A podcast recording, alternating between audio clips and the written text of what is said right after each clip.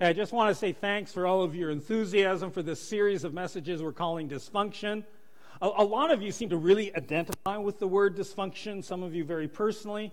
Others of you, you, you just know that person in your family who you label as dysfunctional. Hey, we're all a bit dysfunctional, just some more than others. That's the truth. And today we want to look at what I'm calling families at risk, uh, uh, the challenge of uh, social media in particular, maybe even lawnmower parenting. And yeah, that was a new one for me, by the way, but the challenge of all of this for today's family. And, and let me admit something I'm a boomer. And in this church, we boomers are a minority group. Are there any boomers out there? Oh, we got a few, not many. See, we are a minority and we need. I'm getting heckled already. Anyways, some of you might be aware over the last couple of the months, this meme came out. Okay, boomer. Became really popular with young people, kind of a catch all dismissal of older people. It, it, comes from that 25 and under crowd who hang out on TikTok. It's the group we call Gen Z. And this derogatory phrase is not just directed at boomers. No, no. Gen Z throws OK boomer at anyone older than them who they just want to quickly dismiss as being out of touch. So you will see our Gen Z kids roll their eyes and say to their millennial parents, OK boomer. And that so irks millennial parents who are so insulted to be called a boomer. Because apparently, there is ongoing conflict between millennials and boomers. So much so that the February issue of Maclean's magazine, Canada's national news magazine, came with two covers on it this month. Cover one, it's all your fault, boomers. Cover two, you can just flip it over, it's all your fault, millennials. And Maclean's makes no apologies for ignoring Gen X, a generation that's squeezed between millennials and boomers. They just don't exist. So, in case you want to know, here's the generational box sociologists put you into. If you were born 1995 or earlier, you're Gen Z. You're kind of the 25 and under crowd, high school, young adult. If you were born between 1980 and 1994, you're a millennial, you're kind of 25 to 40, which is, by the way, the majority who are here at Fort City. If you're born between 1965 and 1979, you're Gen X, you're kind of 41 to 55. That's the uh, major- that's, uh, that's the cynical, silent generation sandwiched between the boomers and the millennials. And if you're born 1964 or earlier, you're a boomer you're the 55, 56 and over crowd. And today I want to focus a bit on our kids, particularly our junior high and high school kids, but a lot of this stuff fits with kids as young as eight years of age. The generation of children and youth who are growing up today are quite distinct from previous generations. And yeah, you're going to push back and say, Doug, come on. Every generation thinks the next generation is distinct and think there are issues to be concerned about, and that's absolutely true. Every generation has said that. But still, there are some significant issues to look at with Gen Z. I'm not going to go get to all of them, I, I'm going to focus particularly on one. Now, there's an interesting scripture passage connected to the history of ancient Israel that describes one tribe within the nation of Israel. The writer of this history we believe to be Ezra. Ezra, we believe, wrote 1st and 2nd Chronicles, the book of Ezra, and the book of Nehemiah. Just a little Bible trivia for you. And uh, Ezra wrote, The sons of Issachar, men who understood the times with knowledge of what Israel should do. We just need to be like that, like the men of Issachar, and better understand the times that we live in. And parents, you, you need to understand that you were raised in a vastly different world than your kids are being raised in right now. And you must understand the times in order to parent well so that your kids flourish. There are a couple of parenting verses that the Apostle Paul is well known for. While, and, and while he addresses them to fathers, really this is good for fathers and mothers, and the NIV translates it fathers but puts parents in the mar- margin, and the message just uses parents. But Paul writes, Fathers or parents, do not exasperate your children, instead, bring them up in the training and instruction of the Lord fathers or parents, do not embitter your children, or they will become discouraged. And what I'm going to suggest this morning is that if you don't really work at addressing the influence on your kids and how our culture is shaping them, you will embitter and exasperate your children. And the results will be far more tragic than the derogatory meme, okay, boomer. You know what I mean? So, what I want to do today is touch on a couple of issues that we should be aware of, and then offer some ideas of what we can do and how we as a church can partner with you, who are parents, to raise up healthy, flourishing children. We're talking youth and young adults who know what it means to live life to the full, empowered by the love of Jesus. That's what we want to do today. And as I outline the issues and focus on one in particular, my purpose is not to whip up a frenzy of fear. We don't want to create a bunch of fear driven, overprotective, lawnmower parents. All that does, to use the words of the Apostle Paul, is exasperate and bitter and discourage your kids. It doesn't work. And you'll notice that there was a little theme in our worship this morning. The, you know, we are a no fear people. So as I look at the, a little bit at what's happening in our culture, you'll have to hang in uh, right to the message, or right to the end of the message, because there's hope. There's a lot of hope with Jesus and being part of a loving church community like uh, uh, Fort City, there's a lot of hope. So listen, don't get fearful. Hang on, because Jesus really does make a difference. And for my thoughts on Gen Z, I'm using the research of Jean Twenge, uh, a professor of psychology at San Diego State University, and in particular her book, iGen Why Today's Super Connected Kids Are Growing Up Less Rebellious, More Tolerant, Less Happy, and completely unprepared for adulthood. Now, how's that for a title, eh? Now, the research being done on Gen Z is quite startling. This is the first generation to grow up with smartphones. And the impact of the smartphone on this generation is dramatic.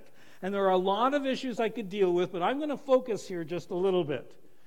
Now, this is the first generation that actually had a social media account, maybe Instagram, before they got into high school. They are the Snapchat, TikTok uh, social media users. I don't use either of those. I did get a few uh, kids trying to get me onto Snapchat, but sorry to disappoint. The iPhone was introduced in 2007. That's when it started. And by 2015, just five years ago, two out of three adolescents in US and Canada owned an iPhone. And what that has done with Gen Z, um, our kids, is that how they spend time how they behave, the attitudes they hold towards religion, sexuality, and politics is incredibly different than any other generation, including their millennial parents. They socialize in completely new ways. Uh, and as open as millennials are to uh, kind of rejecting traditional social uh, mores, Gen Z goes much further in their rejection of, of these things. And, and they want very different things from their lives, and they look at jobs and careers quite differently. Here's what the researchers are telling us about Gen Z they are obsessed with safety and fearful of their economic futures. They have no patience for inequality based on gender, race, or sexual orientation. And they are at the forefront of the worst mental health crisis in decades, maybe even ever. Rates of teen depression have been skyrocketing since 2011. 2011 is the year we see a dramatic ratcheting up of mental health issues that just continue to increase exponentially. Why is 2011 the watershed year? Well, 2011 was the year when, for the first time, the stats indicated that the vast majority of teens in Canada and the US owned their own cell phones. We'll get back to that. And, here's something that I totally didn't expect to see. I had believed that kids today are growing up faster than the previous generations. But researchers are telling us that Gen Z is actually growing up more slowly. 18 year olds now act more like 15 year olds used to, 13 year olds like 10 year olds used to. It was the millennials who grew up faster, not Gen Z. I had a mom tell me over Christmas that her 19 year old son, who wants to leave town and go to college in Calgary, is totally incapable of going out on his own. I was very cynical, encouraging her not to be such a helicopter mom. You raise up your kids to let them go. She then described the behavior, the issues, and however he got there, he was 19 going on 14. And hey, this is not all kids, okay? It's just a trend, okay? Lots of kids rise above all this stuff that I'll be saying today. Maybe your kids, lots of kids, and your kid can rise above all this. That's why we're talking about it right now. Here's the truth, though, that I'm, I'm not sure parents today understand. Researchers tell us that never, never have kids in Canada and the US been physically safer. Never has it been safer in Canada for a kid to walk to school on their own. And I know you don't believe me, but statistically, that, that, is, that is true. So I thought I'd throw that out there. So never have we lived in a safer time physically for our kids, their physical safety, but never have our youth been more mentally vulnerable. So, physically, uh, violence, even sexual assault, it's a safer world, but mentally, we're at greater risk. Uh, let me tell you a story I came across of a girl named Elif Isaf uh, attending the University of California, Berkeley campus. She came home from a school break and when it just hit her, she was returning from a shopping trip with her mother and felt overwhelmed with sadness and just began to cry. Her mom uh, stood there dumbfounded, asking Elif, What's the matter? Why are you crying? She replied, I don't know. It just came over me, and this kind of stuff happens now and then. I don't really know why. Elif just can't explain why she so often feels depressed. So she'll tell everyone that she's fine, that it'll pass, and then without warning, she'll be walking somewhere and the tears will just start rolling down her face. Now, this is where you can go and say to me, okay, boomer. Because when I first started to hear about the growing epidemic of depression and mental health issues among our youth, I was totally skeptical. Like I've given maybe 15 years of my life to being a youth director, a youth pastor, a camp director. I've worked with a lot of youth. I know youth. So what's this epidemic stuff? Our culture is just coddling kids too much. Okay, boomer. And then I saw the summer camps that I directed. They now hire a therapist to work with their high school and young adult summer staff because depression and mental health issues are impacting how they serve at camp. And I had to admit to myself that, yeah, my experience with youth was long before 2011. My experience with youth was literally another world, and that world does not exist anymore. It is gone. You know, Gen Z looks so happy online, making goofy faces on Snapchat and posting weird and crazy stuff on TikTok, but dig deeper, and the reality is not so comforting. Let me throw out some trends and generalizations. And please hear me, these are just generalizations, they're just stats. Gen Z, they can't get off their phones and they don't appreciate the progress that came before them that gave them that smartphone that they're glued to in the first place. And then they use their phones to whine about their feelings online, especially TikTok is the place to whine. And they're quickly, easily offended. I, I know that sounds like an okay boomer rant, but hang in there for a bit. The first signs of serious rumbles about the coming crash in Gen Z's outlook on life and the growing epidemic of depression and mental health issues we, we now see came in surveys that were done uh, kind of tracing uh, youth behavior between 2012 and 2015.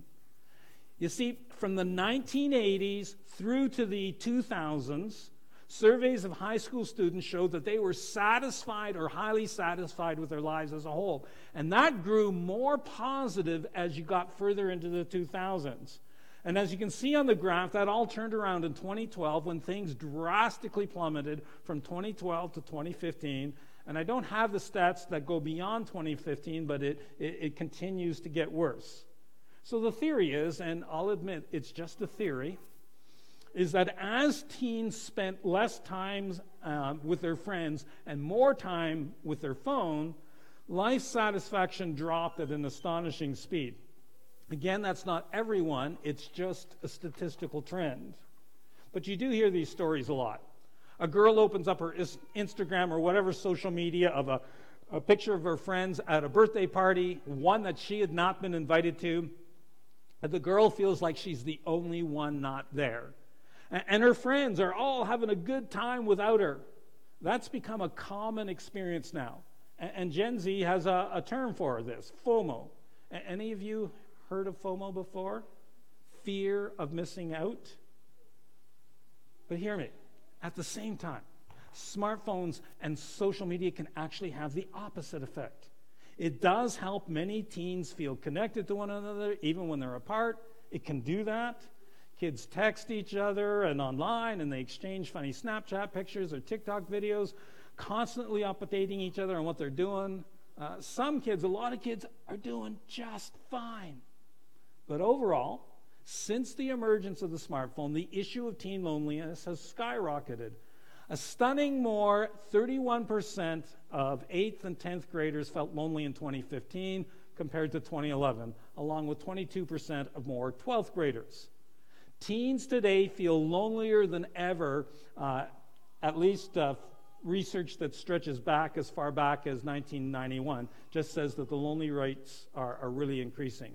So here's what we're discovering as a general trend more screen time leads to less personal social interaction, leads to more loneliness. But again, it is not totally across the board. There are exceptions. The research tells us there's a group of teens out there who, as they spend more time on social media, they also spend more time with their friends, or maybe it's the other way around, and they're doing just fine. And that's the light in the dark tunnel. There are these social chains that are social both on social media and with their friends in person, and they love life. Less social teens are less social on social media and they're lonelier. The other thing I should note is this issue of FOMO, loneliness, and deepening depression is much, much stronger in girls than in guys, but it does impact both. Statistically, 48% more girls felt left out, felt FOMO in 2015 than in 2010. Only 27% more boys felt left out in 2015 than 2010. That's still a big increase for guys, but the increase is almost double for girls. And, and all of these stats, you know, just in all of them, the girls outstrip the guys by a long shot, but it does impact guys as well. Now, in an age where millennial parents, that's most of you who are parents, give their kids an A for everything they do. And I'm not saying that's all of you, but you know the trend. Give an A for everything the kid does and insist that their teachers and coaches give them an A whether they deserve it or not. Here's what's happening. In 2015, 40% of teens in North America said, I can't do anything right. Almost a third of teens said, My life is not useful. And 29% of teens said, I do not enjoy my life. And, and one theory is that social media might be part of the problem. Many people only post their successes online, not their failures, and so kids don't realize that their friends fail too. If they just spent more time with friends in person, they would have a more realistic picture of what's going on. And the divide between girls and guys is something to wrestle with. It used to be that the stats on depression in teen girls and teen guys were about the same. But between 2012 and 2015, depression in teen boys increased by 21%. That's a pretty big increase. But in the same period of time, depression in girls increased 50%, more than twice as much. A survey of colleges and universities in the U.S. Are you handling all this stats just getting thrown and thrown and thrown at you? Hang in there. A survey of colleges and universities in the U.S. between 2009 and 2016 saw feelings of being overwhelmed increase by 51%. The need to seek counseling increased by 64%. And in U.S. colleges, the feeling of depression increased by 95%. All this seems to go hand in hand with the rise of the smartphones. Why might smartphones cause depression? Well, for one, not getting a reply to your text or social media message has a high potential for causing anxiety, and anxiety leads to depression. The emphasis on perfect selfies has amplified body image issues for girls who often chase likes by taking hundreds of pictures to get just the right one, but still end up feeling like they've fallen short. And yeah, I could keep going with a ton of data that would just terrorize so many parents, so just let me leave it at that. I've made my point. We just need to be like the people of Issachar, trying to understand the times, and that's what we've just tried to do. But remember, as followers of Jesus, we are a no fear people. As followers of Jesus, there is a way through this, as complex as it is. And I know right now some of you are thinking the solution is I'm going to take that phone away from my kid as soon as we get home. We'll never see a cell phone again, right? Unfortunately, the chances of that helping at this point in time are actually pretty slim, even if you homeschool. Your kid would basically have to live in another world where no one else has a smartphone and they're not aware that they exist. If, and that's not going to happen. If you totally deprived your kid of social media access, all you would be doing is promoting FOMO, the fear of missing out. It's just a catch 22 situation that we're in the middle of right now. And there are other issues that work on this besides smartphones. I just don't have time to deal with them, but the smartphone seems to be the watershed issue. While taking your kid's smartphone away will probably backfire, you, you can do some other things like holding off and giving your kids a smartphone as long as possible. And quite honestly, I'm not sure what that point is. I just know that a little later is better than earlier. But here's a great idea that you should consider not allowing screens of any form in the bedroom, especially at night. I, I don't have time to explain it all, but this one restriction creates self discipline, encourages proper sleep, and pushes back on screen addiction. I think the key is to limit phone use and screen use uh, rather than eliminate. So it's, it's limit rather than eliminate. But now let me talk a little bit about how faith in the loving presence and power of Jesus is part of what can powerfully turn these statistics around in the lives of our kids. I'm going to suggest several ideas and call all of you, whether you're a parent or not, to help make them happen. So, number one, in your home, work at creating a specific family identity and culture based on the foundation of your faith and the life transforming love of Jesus. I, I, know that's very wordy, but I, just want our homes need to be a place that where Jesus is alive at work. We can see him, uh, we can see his hand at work parents, grandparents, relatives, friends. We, we have to make much about Jesus in our homes in a way that makes the supernatural Jesus a natural and not a weird part of who we are as a family. That core to our culture as a family, core to our identity is our faith in the living Jesus, a, Jesus who we hear, a Jesus who we see at work, a Jesus who is alive and well, and our family can see that Jesus is alive and well. Moses, speaking to the nation of Israel, described it like this Hear, O Israel, the Lord our God, the Lord is one. Love the Lord your God with all your heart and with all your soul and with all your strength. These commandments that I give you today are to be on your hearts. Impress them on your children. Talk about them when you sit at home and when you walk along the road, when you lie down and when you get up.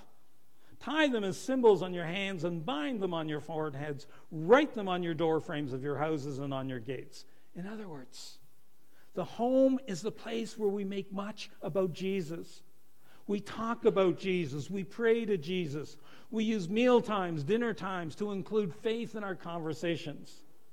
You know, as my kids grew up, we had a short time uh, uh, reading an easy to read Bible story from a well written kids' Bible story book. We then would briefly, it was brief, talk about the story and we prayed. If you want a suggestion, I think the Action Bible is a great place to start. You can get that online. I found out some, I heard of a family that keeps a prayer journal. It's an awesome idea where they record major family prayer requests and then they record how God answered them. That is so powerful. It's such a cool idea. And at the end of the day, Jane and I would spend time with each of our kids, reading to them, praying with them, talking one to one with them about their day. Our kids need to see Jesus actively at work in their lives, our lives, in our world. And you know, something that I would add to that evening ritual that we did that I didn't, if I were to do it again, is I would ask my kids if they saw Jesus at work during the day. Uh, we need to help our kids know that Jesus is around, that, that we are never alone, that they can walk and talk with Jesus all day long, and, and that we can talk together about how Jesus turned up in our days. And that means you, as a parent, share where Jesus turned up in your day, and you encourage your kids to share their stories. And we just don't learn about Jesus, we experience Jesus together.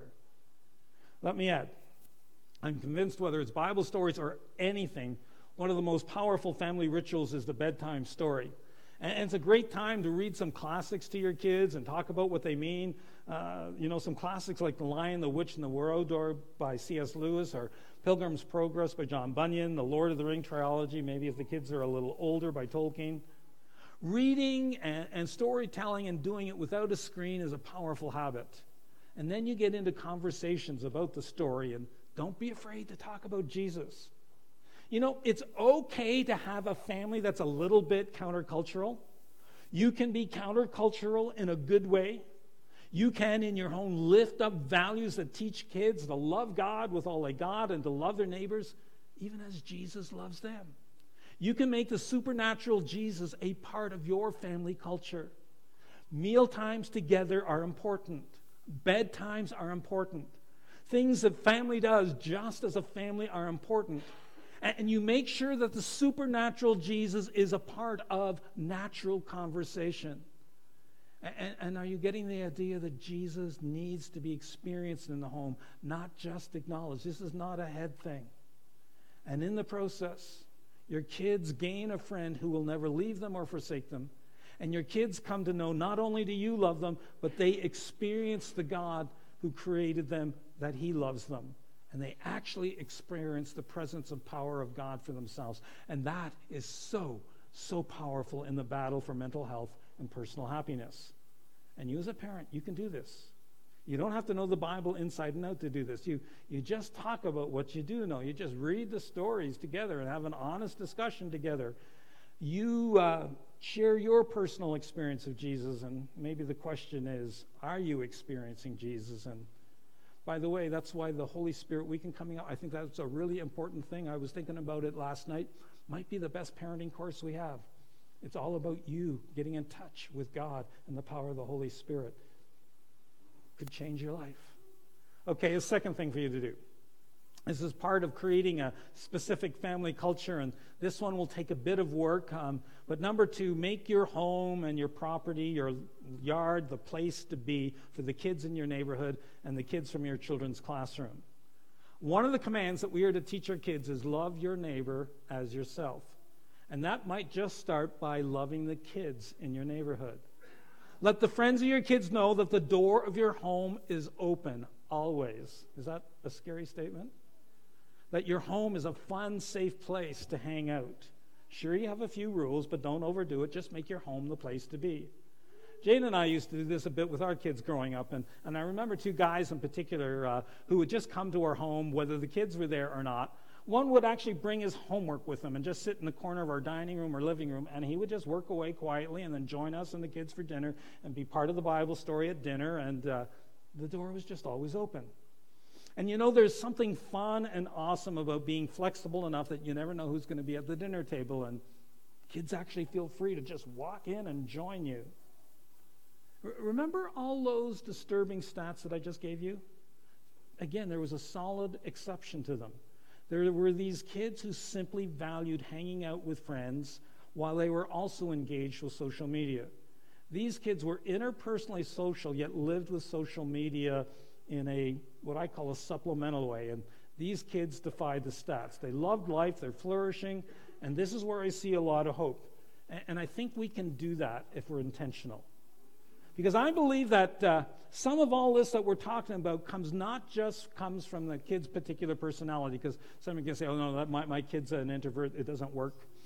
Um, but actually, some of this comes from the culture or the environment of your home that fosters a lot of social interaction with friends. So that social media is not a substitute, but a supplement to personal interaction.